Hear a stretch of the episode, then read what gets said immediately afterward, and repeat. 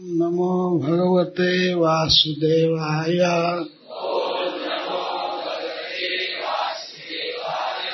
ॐ नमो भगवते वासुदेवाय।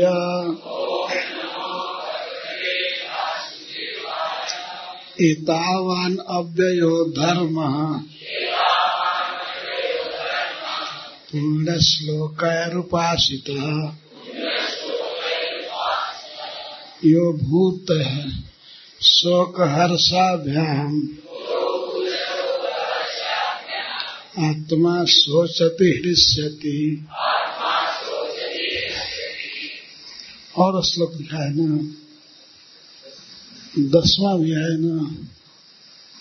अहो दैन्यम, अहो कष्टम। पारक्य क्षण भंगुरही जन्नोपकुर्यात अस्वार्थ है। मर्त्य स्वज्ञाति विग्रह। धार्मिक नियम। पूर्ण श्लोक अत्यंत पवित्र कहे जाने वाले प्रसिद्ध पुरुषों द्वारा उपासित मान्य। यह जो भूत जीवों का शोक, दुख से, हर्षाभ्याम तथा सुख से आत्मा मन सोचती, पश्चाताप करता है, हर्षति प्रसन्न होता है। और प्रभुपाद यदि कोई यदि कोई मनुष्य दूसरे जीवों के दुख से दुखी होता है और उनके सुख को देखकर प्रसन्न होता है तो पवित्र तथा परोपकारी महापुरुषों द्वारा ऐसे पुरुष के धर्म को अविनाशी माना गया है। तात्पर्य शिल प्रभुपाद द्वारा। प्राकृत गुणों से प्राप्त शरीर के अनुसार मनुष्य तरह तरह के धर्मों का या व्यवसायों का पालन करता है। किंतु इस श्लोक में असली धर्म की व्याख्या दी गई है। प्रत्येक मनुष्य को चाहिए कि दूसरे के दुख से दुखी और दूसरे के सुख से सुखी हो। आत्मवत सर्वभूतेषु। दूसरों के सुख तथा दुख को अपना ही मानना चाहिए। इसी प्रकार, इसी आधार पर बौद्धों का अहिंसा का धार्मिक सिद्धांत स्थापित है। अहिंसा परमो धर्म। जब कोई हमें सताता है तो हमें पीड़ा पहुँचती है। अतः हमें अन्य प्राणियों को नहीं सताना चाहिए। भगवान बुद्ध का ध्येय वृथा पशु हत्या को बंद करना था। इसलिए उन्होंने उपदेश दिया कि अहिंसा ही परम धर्म है। एक ओर कोई पशुओं का वध करता रहे और दूसरी ओर धार्मिक कहलाए, ऐसा संभव नहीं। यह सबसे बड़ी धूर्तता है। जेसस क्राइस्ट ने कहा, हिंसा मत करो। किंतु धूर्त लोग अपने को ईसाई बताकर हज़ारों कसाई घर चला रहे हैं। इस श्लोक में ऐसी धूर्तता की निंदा की गई है। मनुष्य को दूसरों को प्रसन्न देखकर प्रसन्न होना और उन्हें दुखी देखकर दुखी होना चाहिए। इसी नियम का पालन होना चाहिए। दुर्भाग्यवश इस समय तथा कथित परोपकारी तथा मानववादी लोग बेचारे पशुओं के प्राण लेकर संपूर्ण मानवता के सुख का समर्थन कर रहे हैं। इस श्लोक में इसकी संस्तुति नहीं की गई है। इस श्लोक में यह स्पष्ट कहा गया है कि मनुष्य को सभी जीवों के प्रति दयालु होना चाहिए। चाहे मनुष्य हो, पशु या वृक्ष, ये सभी जीवात्माएँ श्री भगवान की संतानें हैं। भगवत गीता चौदह चार में भगवान श्री कृष्ण कहते हैं, सर्वजोने सर्वजोनि सुकौंतया मूर्तया संभवंतिया तासाम ब्रह्म महज्योनि रहम बीज प्रदह पिता। हे कुंती पुत्र, यह समझ लेना चाहिए कि सभी प्रकार की योनियाँ इस भौतिक प्रकृति में जन्म लेने के कारण ही संभव है, और मैं बीज प्रदाता पिता हूँ।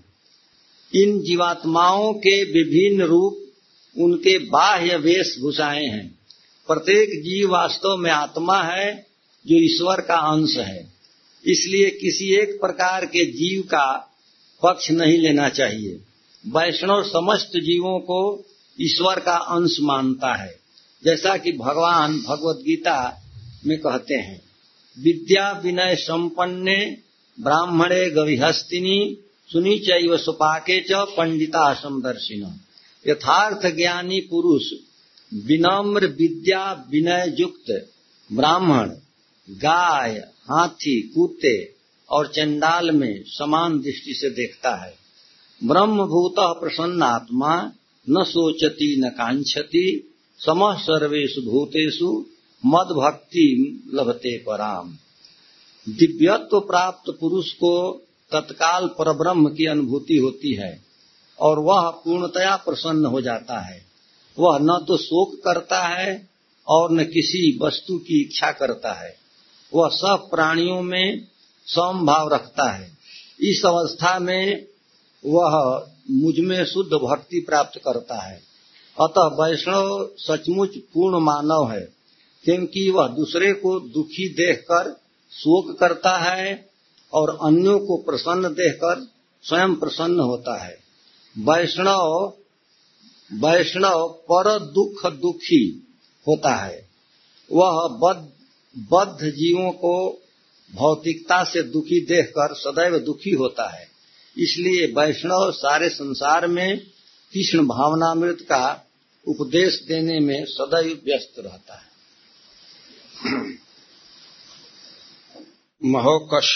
महोकष्टम पारक्य क्षण भंगुर यन्नोपकुरियात अस्वार्थ मर्त्य स्वाज्ञाति विग्रह। अनुवाद और तात्पर्य शिल प्रभुपाद के द्वारा अनुवाद।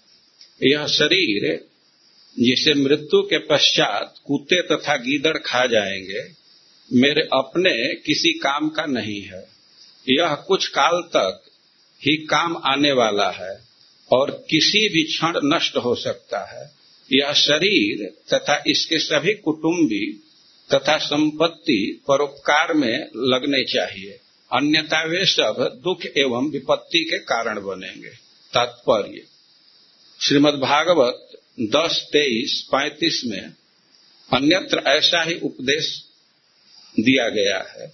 एतावन जन्म साफल्यम देहिनाम यह देहिषु प्राणेरर्थे धिया वाचा श्रेय आचरणम सदा। यह प्रत्येक जीव का धर्म है कि अपने जीवन, धन, बुद्धि तथा वाणी से अन्यों के हित के लिए शुभ कार्य करें। यह जीवन का ध्येय है। अपना शरीर तथा अपने मित्रों एवं परिजनों के शरीर तथा अपनी संपत्ति एवं जो कुछ भी हो, वह सारा परोपकार में लगा देना चाहिए। श्री चैतन्य महाप्रभु का यही संदेश है। श्री चैतन्य चरितमृत आदि नौ इकतालीस में कहा गया है। भारत भूमिते हैल, मनुष्य जन्म यार, जन्म सार्थक करी, कर पर उपकार। जिसने इस भारत भूमि में मनुष्य के रूप में जन्म लिया है, उसे चाहिए कि वह अपने जीवन को सफल बनाए और दूसरों के हित के लिए कार्य करे। उपकुरियात शब्द का अर्थ है पर उपकार। अर्थात दूसरों की सहायता करना। निसंदेह मानव समाज में ऐसी अनेक संस्थाएँ हैं जो दूसरों की सहायता करती है। किंतु परोपकारी समाज सेवी यह नहीं जानते कि अन्यों की सहायता किस प्रकार की जाए। अतः उनकी समाज सेवा की लालसा प्रभावशाली नहीं होती। वे जीवन के चरम उद्देश्य श्रेय आचरण को नहीं जानते, जो परमेश्वर को प्रसन्न करता है। यदि समग्र समाज सेवी तथा मानवतावादी गतिविधियाँ जीवन के उद्देश्य को प्राप्त करके श्री भगवान को प्रसन्न करने की ओर निर्देशित हों, तब वे पूर्ण होंगी। श्री कृष्ण के बिना कोई भी मानवतावादी कार्य व्यर्थ है। श्री कृष्ण को प्रत्येक गतिविधि का केंद्र बनाना होगा। अन्यथा किसी भी गतिविधि का कोई भी मूल्य नहीं है। जगत गुरु श्रील प्रभुपाद की। अमृत उपदेश कर रहे हैं। इनके उपदेश में कई श्लोक दिए गए हैं।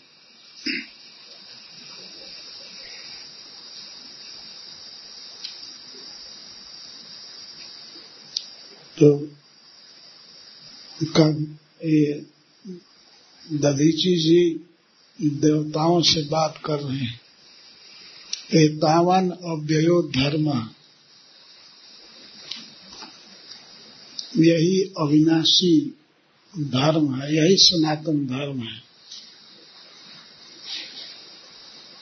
पूर्ण श्लोक है उपासिता और इस धर्म का आचरण किया है बहुत श्रेष्ठ लोगों ने पूर्ण श्लोक है। जैसे पूर्ण श्लोक, महाराज युधिष्ठिर, नल महाराज उनको पूर्ण श्लोक कहा गया है। उनकी कीर्ति परम पवित्र है।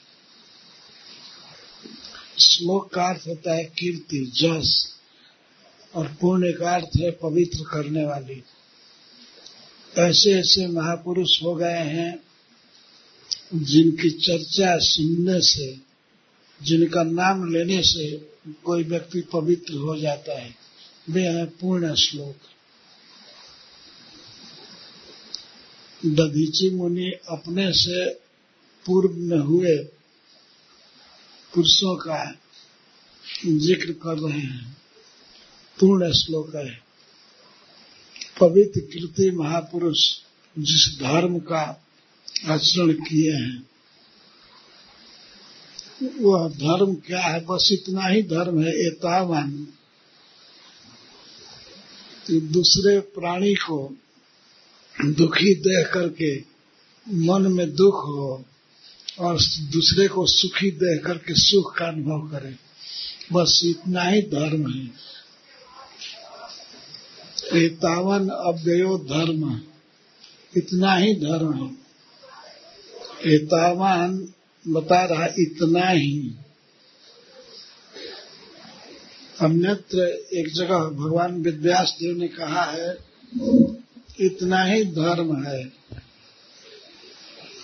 आत्मन प्रतिकूलानी परेशान न समाचरे जो अपने को दुख दे, अपने को अच्छा न लगे, वह काम दूसरे के प्रति नहीं करना चाहिए।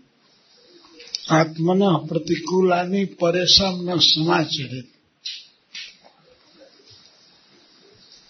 भगवान विद्यास देव ने कहा है, अठारहों पुराण में, सभी शास्त्रों में यही बात कही है, आत्मना प्रतिकूलानी, जो विचार, जो व्यवहार अपने प्रतिकूल लगे, वो दूसरे के प्रति नहीं करना चाहिए। किसी भी प्राणी को कुछ कष्ट होता है, कोई सुई चुभावे तो उसको कष्ट होगा। तो वही कष्ट दूसरे को नहीं देना चाहिए। तो यह अविनाशी धर्म है। अविनाशी धर्म का मतलब है, वह धर्म जिसका फल अमर होता है अक्षुण होता है। इस जन्म में व्यक्ति धर्म का आचरण करेगा तो दूसरे जन्म में स्वर्ग प्राप्त होगा, अथवा श्री भगवान का वैकुंठ धाम प्राप्त होगा, जो अविनाशी है। तो अविनाशी धर्म उसको कहते हैं जो अविनाशी लक्ष्य को प्राप्त करा दे। उसी को सनातन धर्म कहते हैं। एतावान अव्ययो धर्म। महर्षि दधीची जी कह रहे हैं एतावान इतना ही अविनाशी धर्म है। क्या जीवों के दुख को देख करके दुखी होना और उनके सुख को देखकर सुखी होना, बस। यही धर्म है। दूसरे के सुख को देखकर सुखी हो जाना और दूसरे के दुख को देख करके दुख का अनुभव करना। इतना ही धर्म है। एतामन शब्द बता रहा है इतना ही यही धर्म का सार है।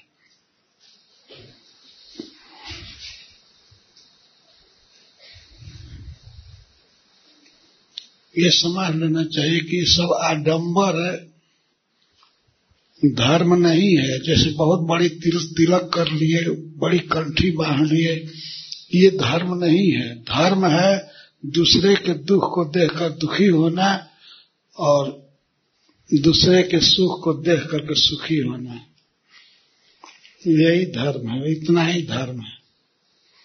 और अविनाशी धर्म, सनातन धर्म।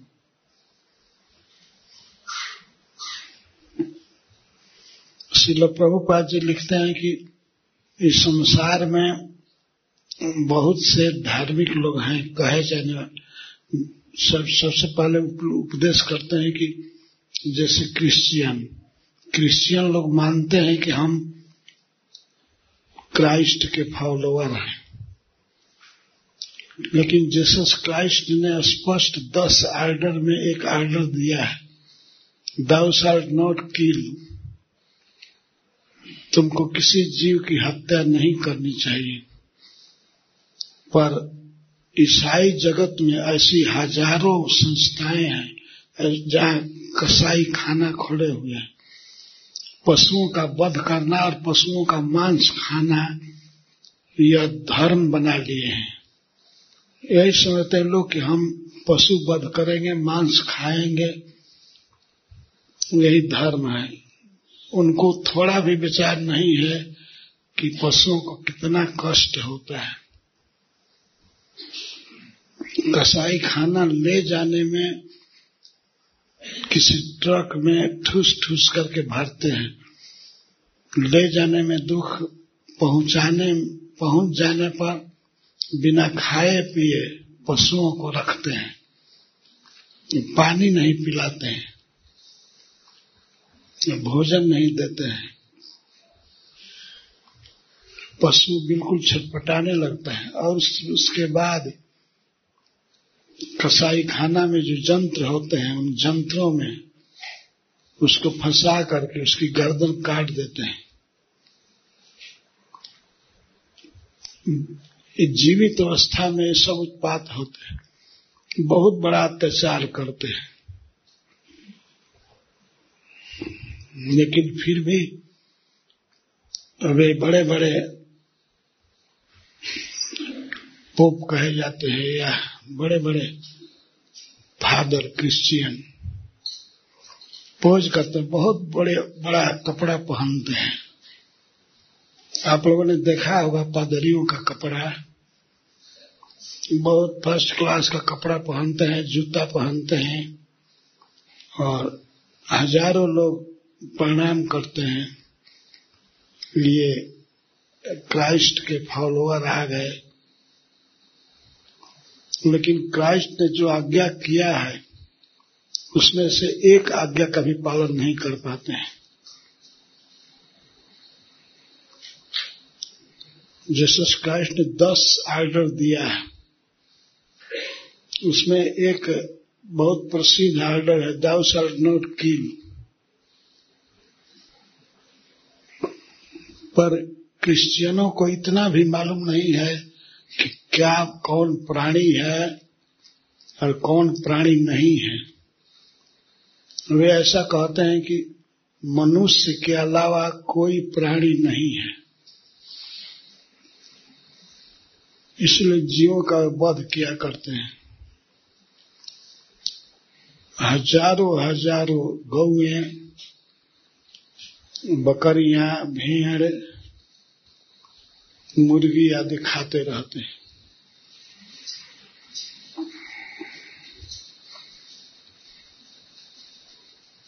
उन लोगों का ये इतना गंदा विचार है कि उनमें जीव नहीं है। गाय, भैंस में, भेड़, बकरी में जीव नहीं है। इतना भी नहीं समझ सकते हैं कि जीव किसको कहते हैं। जीवों की वेदना को क्या समझेंगे? यदि कोई बकरी दुख में पड़ जाती है तो रोती है, चिल्लाती है, परंतु उन लोगों को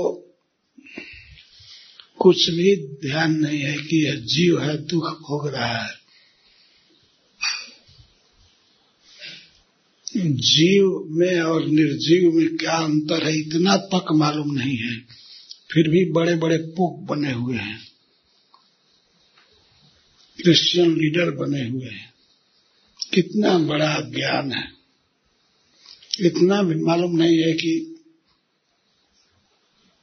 गाय में भी प्राण है, जीव है, वो भी सुख का अनुभव करती है, दुख का अनुभव करती है।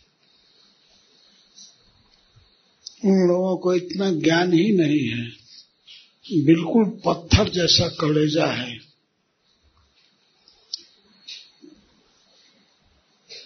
शिल प्रभुपाद जी कहते हैं कि मैं हज़ारों कसाई खाना को देखा हूँ, सुना। विदेश में और अब तो भारतवर्ष में भी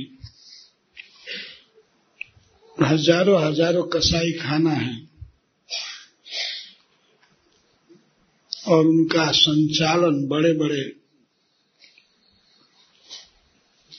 चर्च के द्वारा होता है। चर्च को माना जाता है कि यह क्राइस्ट का पवित्र स्थान है, जहाँ क्रिश्चियन लोग आकर के प्रार्थना करते हैं। और प्रार्थना क्या करते हैं? प्रार्थना इसलिए करते हैं कि हमको सात दिन पाप करने की छूट दीजिए। फिर संडे को आएँगे, अपना जो भी पाप किए हैं, आपको दे देंगे। आप भोगते रहिए। आप सूली पर चढ़े रहिए। और हम फिर पाप करने जाएँगे। संडे को आते हैं सारा पाप का फल क्राइस्ट भगवान को दे जाते हैं। और कहते हैं कि क्राइस्ट हमारे लिए सफ़र कर रहे हैं, हमारे लिए दुख भोग रहे हैं। और तुम ऐसे भक्त हो कि क्राइस्ट को दुख दे रहे हो और साप्ताहिक अमाउंट पाप का अर्पित करते हैं। तो क्रिश्चियन क्राइस्ट चर्च में इसीलिए जाते हैं कि फ्री हो जाए। जो भी पाप किए हैं, वो पाप फल लॉर्ड जीसस क्राइस्ट ले लें। और हम पाप करने के लिए फिर छुट्टी हो जाए। फिर पाप करेंगे। अब अगले संडे को आएँगे, आपको पाप अर्पित कर देंगे। यह कोई धर्म नहीं है। ये व्यर्थ लोगों ने मान लिया है कि ये धर्म है। वास्तव में सनातन धर्म के अलावा कोई धर्म नहीं है। और सनातन धर्म क्या है? इतना ही कि जीवों के दुख को देख करके दुखी होना और सुखी देख करके सुखी होना। यह भारतवर्ष के बहुत महान ऋषि का उद्गार है। जिनका नाम दधीची है। कितना सुंदर उपदेश है। एतावन अव्ययो धर्म। यह अव्यय धर्म है। इसका फल अविनाशी होगा। भगवान का धाम मिलेगा। स्वर्ग मिलेगा। मन में दुख होना चाहिए, दूसरे दुखी जीवों को देख करके। और सुख होना चाहिए, सुखी देख करके।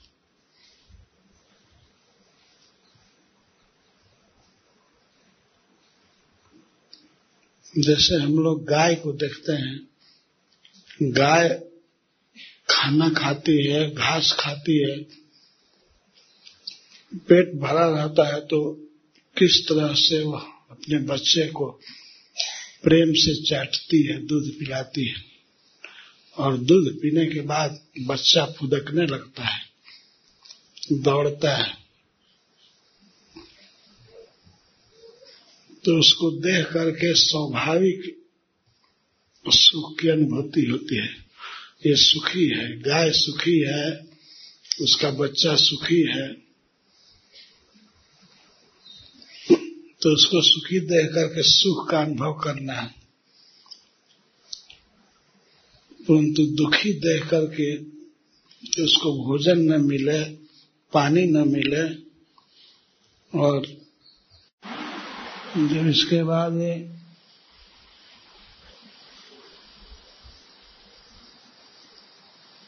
आनंद बाज़ार में जो अन्न बच जाता है जिसको दुकानदार लोग फेंक देते हैं, गायों को डाल देते हैं। गायें भी जब नहीं खाती हैं, तब वो अन्न सड़ करके नाली में बहता है। तो वही अन्न भात नाली से छान करके पतल पर रह करके रघुनाथ खाते थे। सड़ा हुआ अन्न, जिसको गाय भी नहीं खाती थी। जो पानी में वो लाते थे, पानी में धो करके और भात को खाते थे और नमक नहीं, कुछ नहीं उसमें।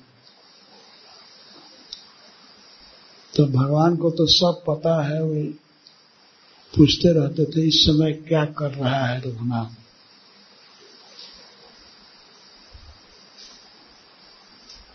तो स्वरूप दामोदर जी ने बताया वो बहुत त्याग से रहता है। एक दिन चैतन्य महाप्रभु देख रहे थे कि रघुनाथ नाली से भात छान करके फिर पानी में धो करके, उसी भात को खा रहे थे। चैतन्य महाप्रभु ने देखा, पीछे से गए धीरे से, और झपट करके वो पत्तल पर से भात उठा लिए। फिर रघुनाथ ने कहा, प्रभु, ऐसा मत कीजिए, ये आपके योग्य नहीं है।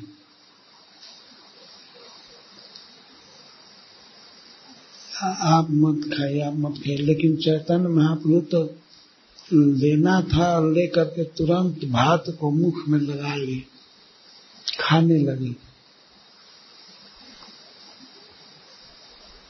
और जब रघुनाथ ने कहा कि आपके योग्य नहीं है तब भगवान चैतन्य महाप्रभु ने कहा कि ऐसा मधुर प्रसाद मैं समस्त जीवन में नहीं पाया था। इतना सुंदर, स्वादिष्ट।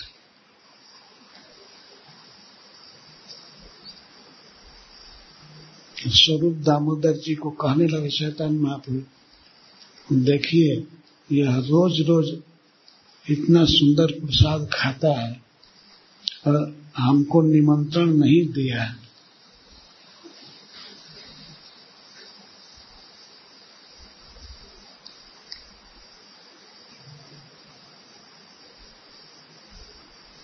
फिर स्वरूप दामोदर जी ने भी कह दिया कि नहीं, आपको ऐसा नहीं खाना चाहिए।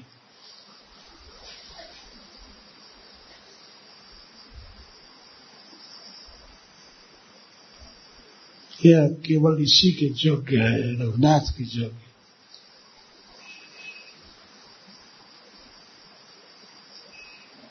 भगवान चैतन्य महाप्रभु ने स्वरूप दामोदर जी को, रघुनाथ को दिया, कहा कि इस, यह आज से स्वरूपे रघु, इस स्वरूप का रघु कहा जाएगा। आप इसकी संभाल कीजिए। तो रघुनाथ इतने संकोचित है कि चैतन्य महाप्रभु से कभी बात नहीं करते थे। कभी उनके तरफ़ देखते नहीं थे। सिर नीचा रखते थे बात करते थे। तो एक दिन चैतन्य महाप्रभु ने कहा, स्वरूप दामोदर जी से, कि आपका शिष्य हमसे बात भी नहीं करता है। आपसे तो ज़रूर करता होगा। तो स्वरूप दामोदर जी ने कहा कि हाँ हमसे तो बात करता है। ये यही कहता है कि चैतन्य महाप्रभु हमारा घर छुड़ा दिए। तो अब हमारा क्या कर्तव्य है वो भी बताएँ। तब डायरेक्ट चैतन्य महाप्रभु बोलने लगे। रघुनाथ से कि रघुनाथ, मैं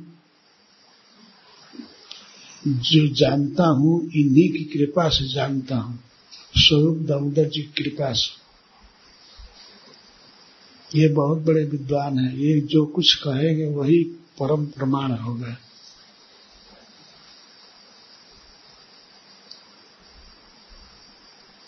तुम इन्हीं से कुछ कुछ सीखो। तब सौरभ दामोदर जी ने कहा, देखो, कभी अच्छा मत खाना वो अच्छा कहाँ खाते थे? और कभी सांसारिक चर्चा मत करना, किसी की निंदा मत सुनना, किसी के गुण दोष को मत कहना। अच्छा खाना नहीं अच्छा पहनना नहीं। लोक चर्चा मत करना।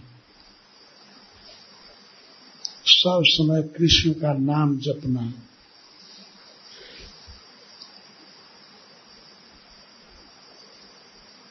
इतना बड़ा वैराग्य उन भक्तों में था, रघुनाथ दास के स्वामी वे जब वृंदावन आए राधा कुंड पर रहते थे तो 24 घंटे में एक बार थोड़ा सा छाछ पीते थे। भोजन में वही छाछ था थोड़ा सा और एक लाख जप करते थे। और वही राधा कुंड से ही स्मरण करके कि द्वारका में इतने वैष्णव हैं इनको प्रणाम, सष्टांग प्रणाम करते थे। वृंदावन में रहने वाले भक्तों को सष्टांग, नवदीप में रहने वाले, जगन्नाथपुरी में रहने वाले समस्त वैष्णवों को मन ही मन याद करके और दंडवत प्रणाम करते थे। भोजन कितना कम, छाछ पीना और दंडवत प्रणाम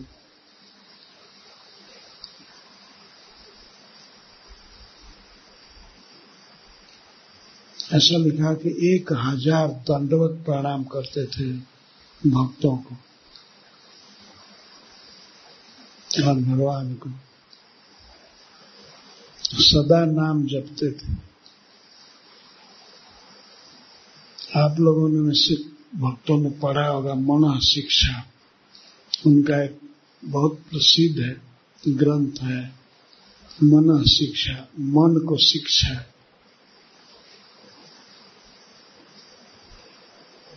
बहुत उत्कृष्ट ग्रंथ है।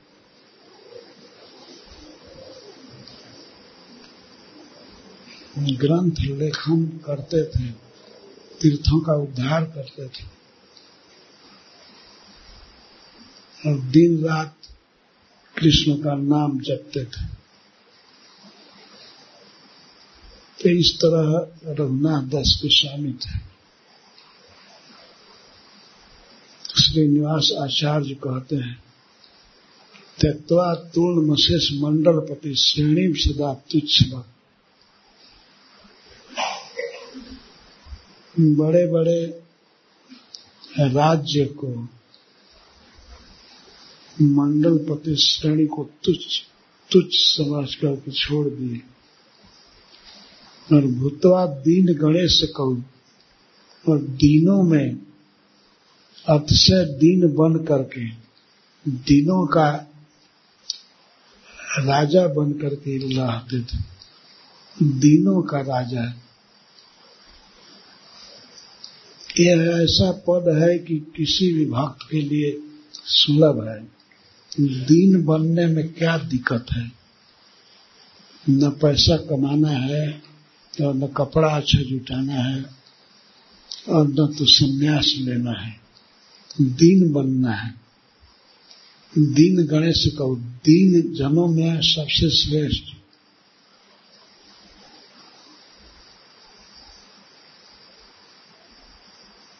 ये चैतन्य महाप्रभु का सिद्धांत है। दीन बन जाना है। दीन बनना बहुत बड़ा काम है। किसके लिए दीन बने। जीवों पर दया करने के लिए।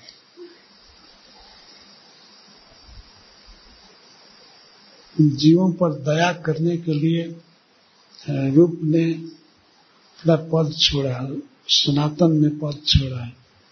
रघुनाथ दास गोस्वामी ने धर्म छोड़ा है। छोड़ करके ये जीवों का उपकार कर चुक, कर सके।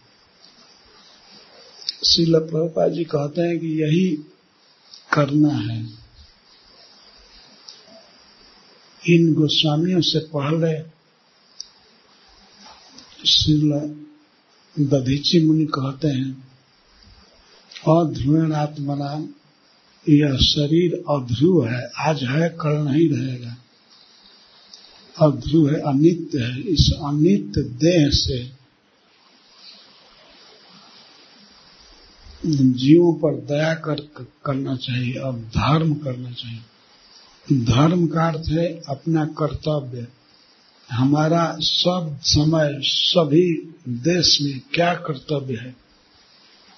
कर्तव्य है भगवान में भक्ति उत्पन्न कर लेना है।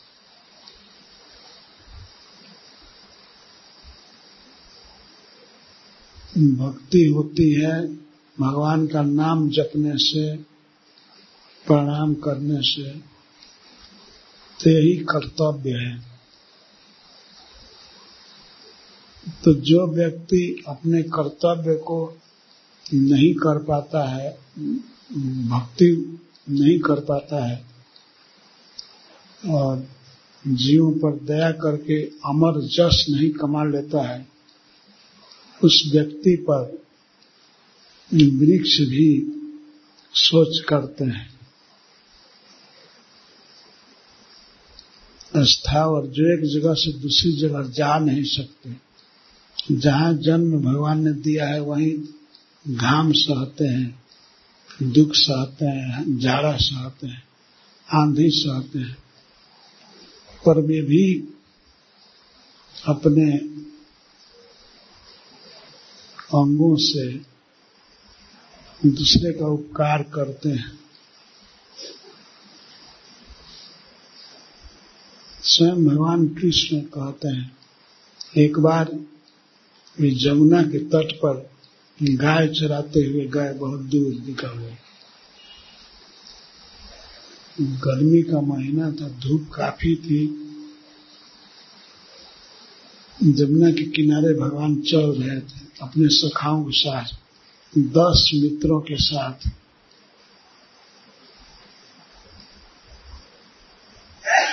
कृष्ण तेजस्वी बरुथप सुबल, श्रीदाम आदि सखा थे इनको दिखा करके भगवान कहने लगे, देखो मित्रों, ये महाभाग्यवान है वृक्षगण कितना उपकारी हैं। स्वयं घाम सहते हैं, सह रहे हैं सहन तो वारयंत न और हमको हम लोगों का घाम से निवारण करते हैं, रक्षा करते हैं।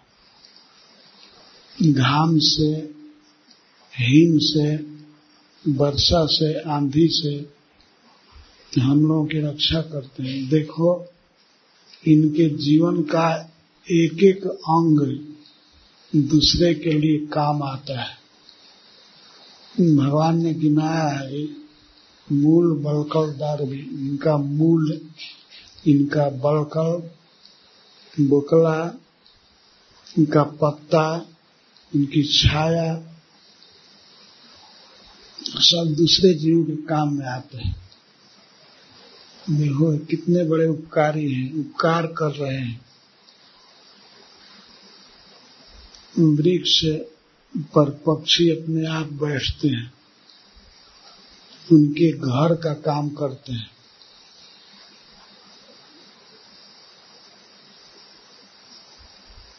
इनके शरीर का कोई अंग ऐसा नहीं है जो बेकार जाता है। यहाँ तक कि भस्म, शरीर का भस्म बनता है, लकड़ी से, लकड़ी को जला करके राख बनती है। वो राख निर्जीव है। निर्जीव और जीव में अंतर समझते हैं।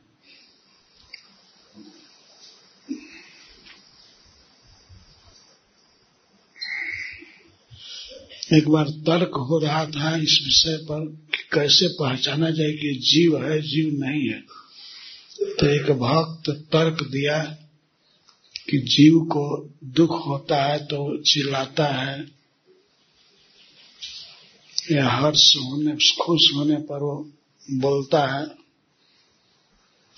जो उसे पता चल जाता है कि यह दुखी है या सुखी है।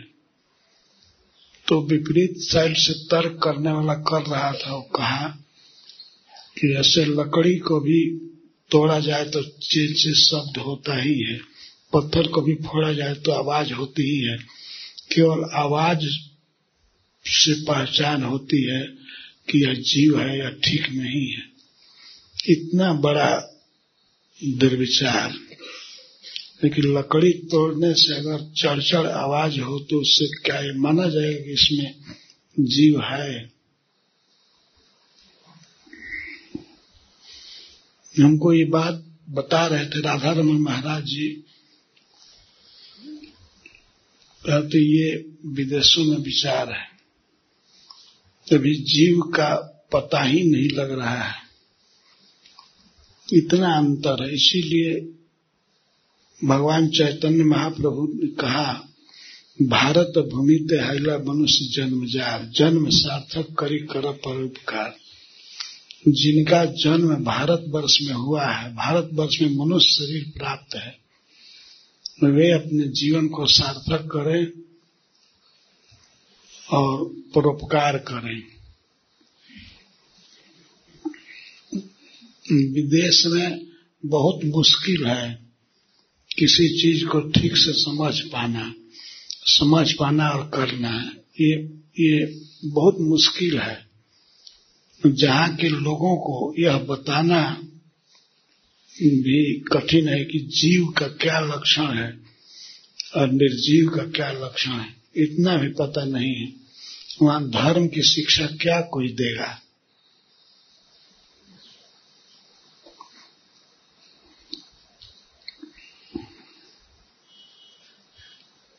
यहाँ तो सब बच्चा बच्चा समझता है कि जीव क्या है बकरी के बच्चे को देख करके भी प्यार करेगा, इसमें जीव है।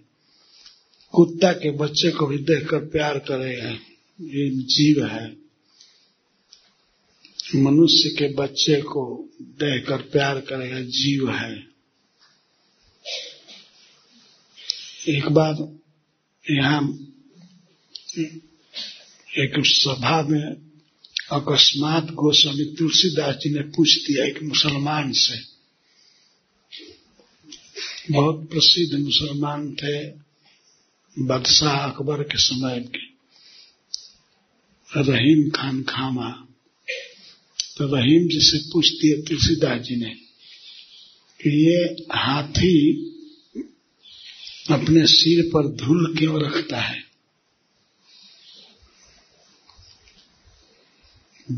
धूल धूल धरत निशीष पर कहो रहीम कहीं काज।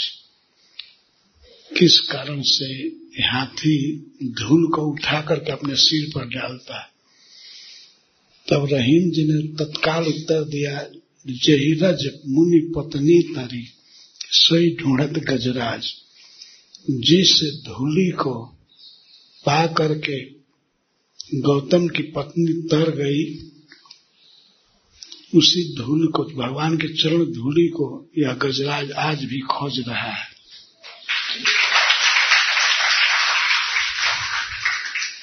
इतना सुंदर उत्तर दिया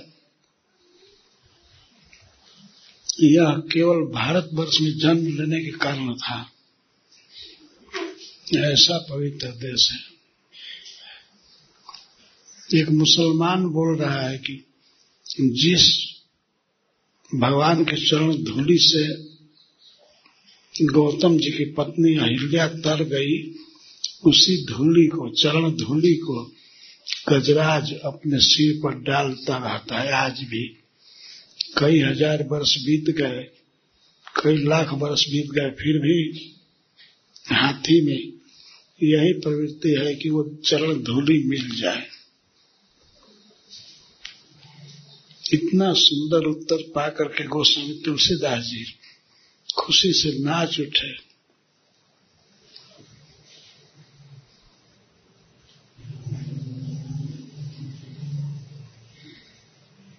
तो इस तरह का उन्नत विचार केवल इस देश में है। परंतु इस देश की दुर्दशा हो गई विदेशियों के संपर्क से। धीरे धीरे अब चला दिए सेकुलर स्टेट धर्म निरपेक्ष शासन। धर्म का कोई संबंध नहीं रहा। लेकिन भारतवर्ष के महामनीषी, ब्रह्मर्षि, दधीची मुनि बता रहे हैं, धर्म बस इतना ही है। एतावान इतना ही। यो भूत शोक हर्षाभ्याम आत्मा सोचते हृष्यति दूसरे जीवों के दुख को देख करके मन दुखी हो और उनको, उनके सुख को देख करके हर्षित हो हृष्यति यही इतना ही धर्म है। प्राय हम लोग समझते हैं कि बहुत बड़ा तिलक कर लें, माला धारण कर लें, हम धार्मिक हो जाएँगे। लेकिन धर्म केवल इतना ही है, दूसरे को दुख, दूसरे को सुख सुखी देख करके सुख अनुभव सुख अनुभव करना और दुखी देख करके दुख अनुभव करना।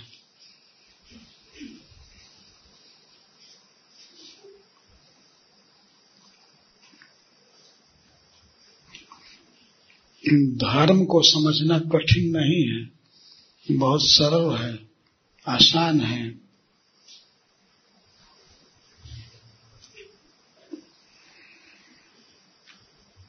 दूसरे को सुखी देख करके सुख का अनुभव करना और दूसरे को दुखी देख करके दुख का अनुभव करना, यही धर्म है।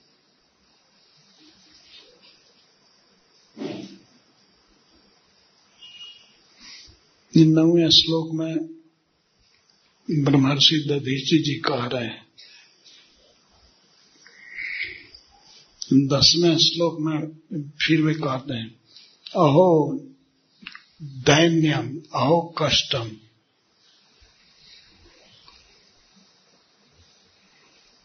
अहो, दैन्यम, अहो, कष्टम। पारक क्या क्षण भंग रहे जब नो जन्नोपकुरियात अस्वार्थ है मर्त्य स्वज्ञाति विग्रह।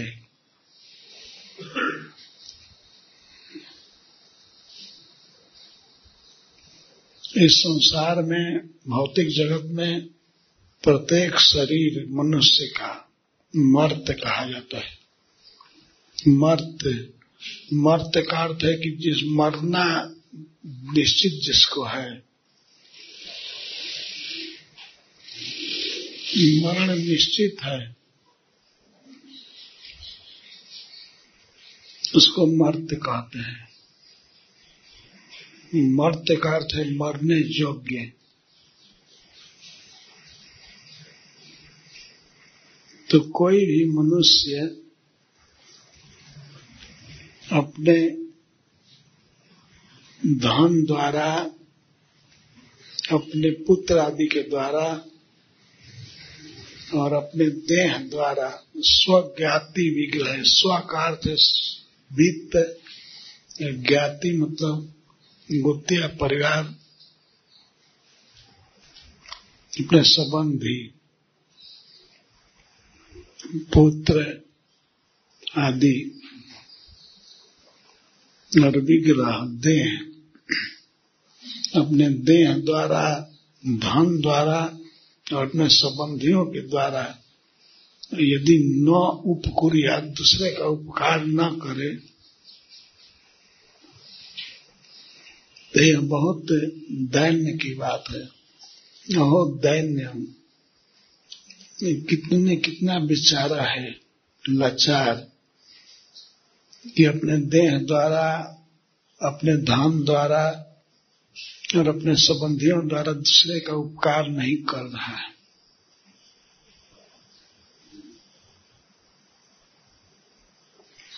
वास्तव में मनुष्य का शरीर मिला है केवल दूसरे का उपकार करने के लिए। यदि कोई उपकार नहीं करता है तो यह जीवन उसका दैन्य पूर्ण है, दैन्य। केवल दुख भोगने के लिए है, हाय हाय करके जीने के लिए।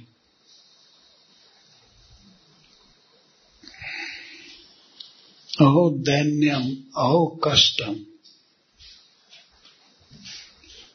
दीनता है यदि दैन्य से, दीनता से पार होना है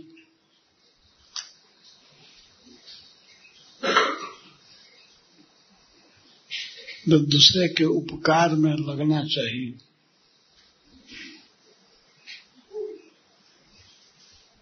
दधीची मुनि केवल उपदेश ही नहीं कर रहे हैं। स्वयं उन्होंने अपने शरीर को दे दिया देवताओं के लिए। उनका प्रवचन और उनका एक्शन एक है।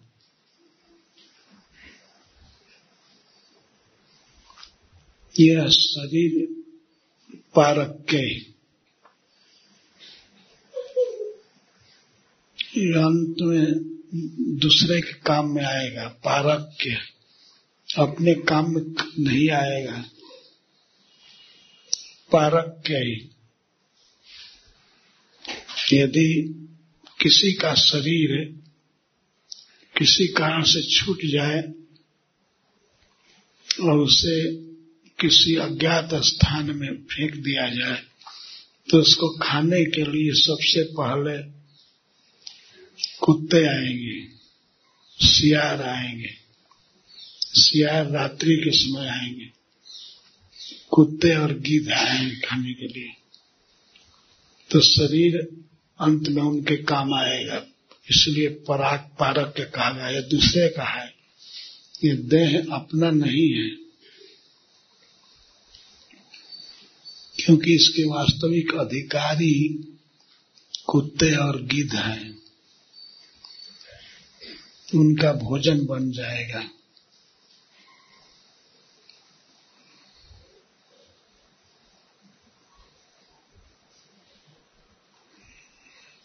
क्षण भंग रहे, यह बहुत शॉर्ट पीरियड के लिए दिया गया है। बहुत कम समय के लिए। और कोई ठीक नहीं, कभी भी बीमार हो सकता है, मर सकता है। इसको क्षण भंगुर कहते हैं। क्षण मतलब अत्यल्प काल के लिए मिला हुआ है।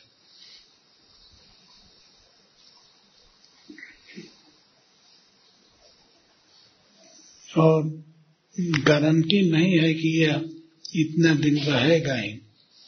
ये कब नष्ट हो जाएगा कुछ भी पता नहीं है। किस मिनट पैरालिसिस हो जाएगा वाणी बंद हो जाएगी, देखना, सुनना, चलना बंद हो जाएगा। कुछ पता नहीं है, इसीलिए इसको क्षण भंगुर कहा गया है। ये कभी भी नष्ट हो सकता है।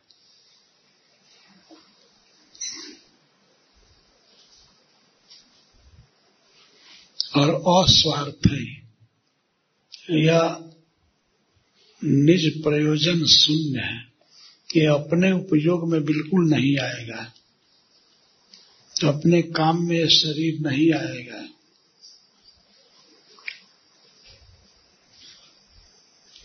और धन भी, ज्ञाति भी, अपने परिवार या संबंधी ये काम में नहीं आएँगे अपने।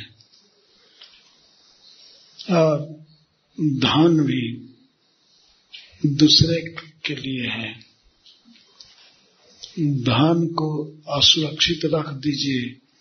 अपने आप लोग ले जाएँगे।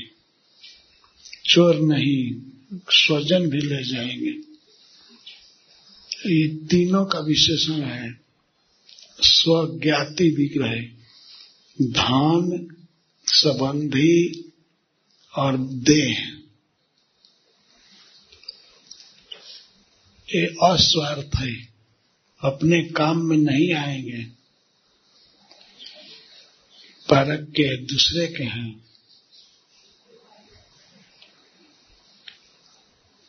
और आप चाहे दें या न दें, लोग नहीं लेंगे देह को।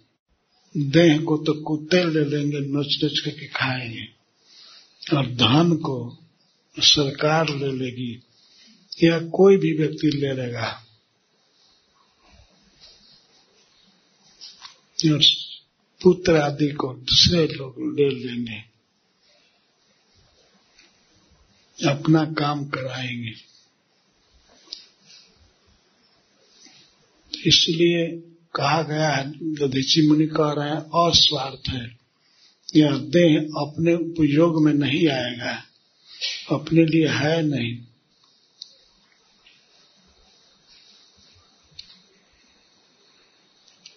इसका एकमात्र प्रयोजन है देह द्वारा, धन द्वारा और संबंधियों द्वारा दूसरे का हित करना। और ये उपकरण मिला है जीव को मनुष्य को उपकरण मतलब साधन, धन मिला है, देह मिला है और स्वजन मिले हैं तो ये क्षण भंगुर हैं, कभी भी नष्ट हो जाएँगे। परिवार के संबंधी का कभी भी मन बदल जाएगा, कभी भी साथ छोड़ देंगे। तथा जब तक साथ हैं, तब तक दूसरे का हित करना चाहिए। अपने भाई द्वारा, अपने पुत्र द्वारा, अपने मित्र द्वारा, संबंधी द्वारा, अपने धन द्वारा और अपने देह द्वारा। धन भी चला जाएगा, देह भी चला जाएगा। ये सबके लिए क्षण भांगुर शब्द का प्रयोग कर रहे हैं। जब जाने वाला है और कभी भी चला जाएगा। इसलिए जब तक है, तब तक दूसरे का उपकार करना चाहिए। दूसरे के उपकार के लिए ही धन है। दूसरे के उपकार के लिए ही जीवन है, देह है।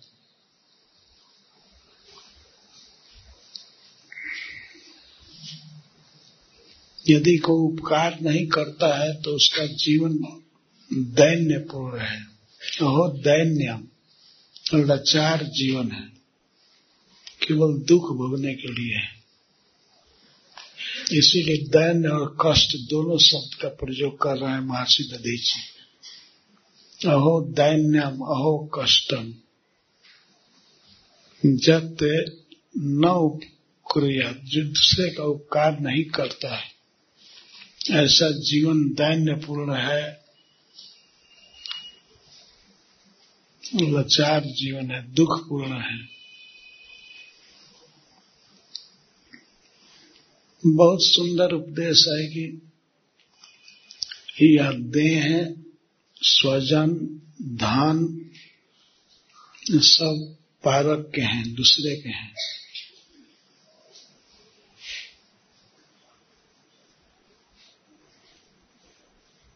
स्वज्ञाति विग्रह है स्व का अर्थ है धन, ज्ञाति का अर्थ है संबंधी, और विग्रह का अर्थ है देह।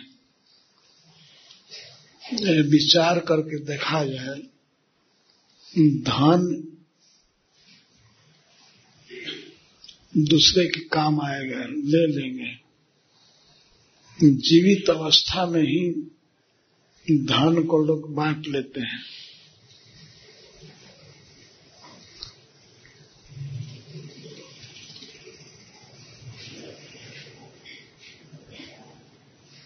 कोई व्यक्ति यह सोचे कि धन है तो मैं इससे सुख से खाऊँगा, पहनूँगा, घर बनाऊँगा। क्यों नहीं हमारे काम में आएगा? लेकिन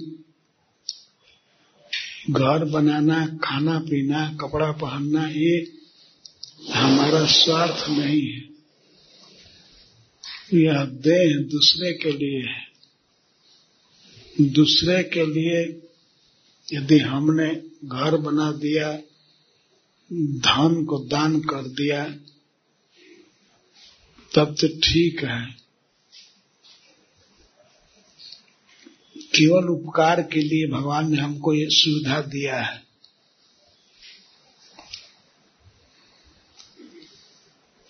तो हर एक दिन हर एक वर्ष सब स्थान पर दूसरे का हित कैसे होगा यही सोचते रहना चाहिए और वैसा काम करते रहना चाहिए। दूसरे का उपकार करना है। अब दूसरे का उपकार सबसे बड़ा यही है कि भगवान का नाम सुनाया जाए सबको। भगवान की कथा कही जाए, भगवान के बारे में बताया जाए, कृष्ण के बिना सभी दुखी हैं।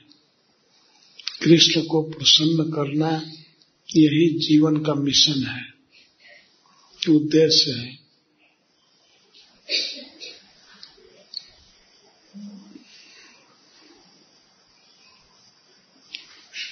हमेशा विचार रखना चाहिए कि ये जीवन या ध्यान संबंधी ये चलायमान है, अनस्थिर है।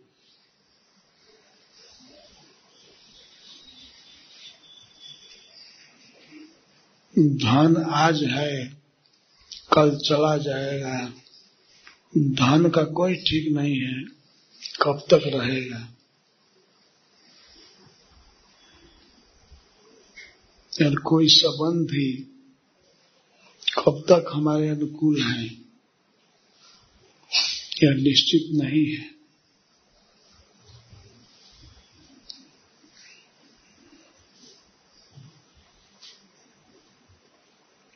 देह का ही निश्चित नहीं है तो धन और संबंधी तो कहना ही क्या है।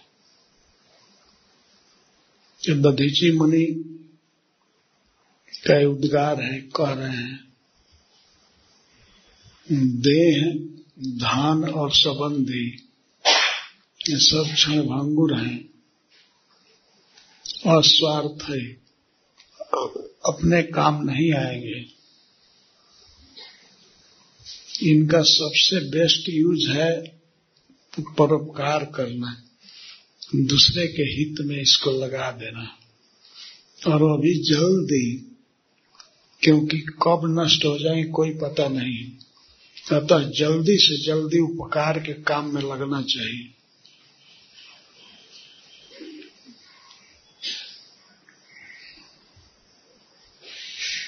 हरे कृष्णा हरे कृष्णा कृष्णा कृष्णा, हरे हरे एक ऐसे ऋषि का उद्गार है, जिन्होंने अपने जीवन को दे दिया देवताओं के लिए, सारे विश्व के हित के लिए।